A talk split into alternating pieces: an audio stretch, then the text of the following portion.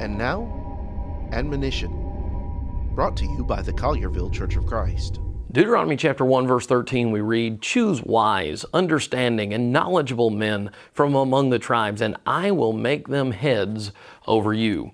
This is a command to Moses from God, saying, "You pick out individuals from among Israel to be their leaders, to be their judges." This goes back to Exodus chapter 18 where Jethro gives him this advice. The point is, these are the kind of people you're looking for as a leader.